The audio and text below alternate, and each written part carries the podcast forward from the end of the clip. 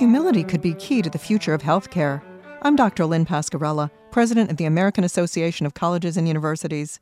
And today on the Academic Minute, Barret Michalec, associate professor in the Edson College of Nursing and Health Innovation at Arizona State University, examines why.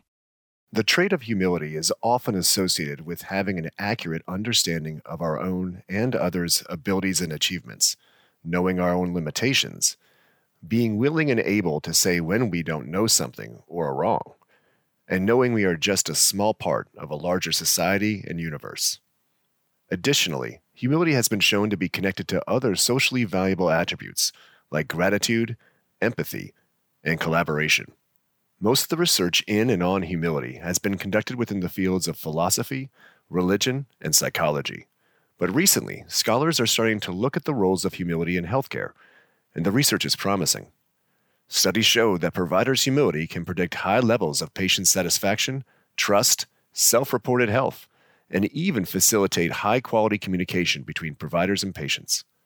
Also, it appears that humility may even be protective against clinician burnout and the negative aspects of uncertainty in clinical decision making.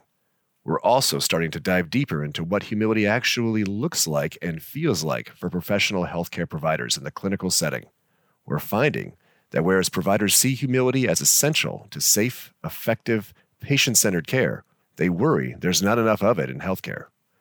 What's more, even though most providers feel humility should be taught to the students within their profession, they wonder if it actually can be taught, or if humility is something you're simply born with or not. To that end, given the beneficial nature of humility for patients and providers alike, we're now turning our attention to explore if and how humility is taught, formally and informally, in health professions education, as well as examine the barriers and facilitators to the cultivation and practice of humility that may be nested within the learning environments and clinical setting. That was Barret Michalec of Arizona State University. You can find this, other segments, and more information about the professors at academicminute.org. Production support for the Academic Minute comes from AAC and you, advancing liberal learning and research for the public good.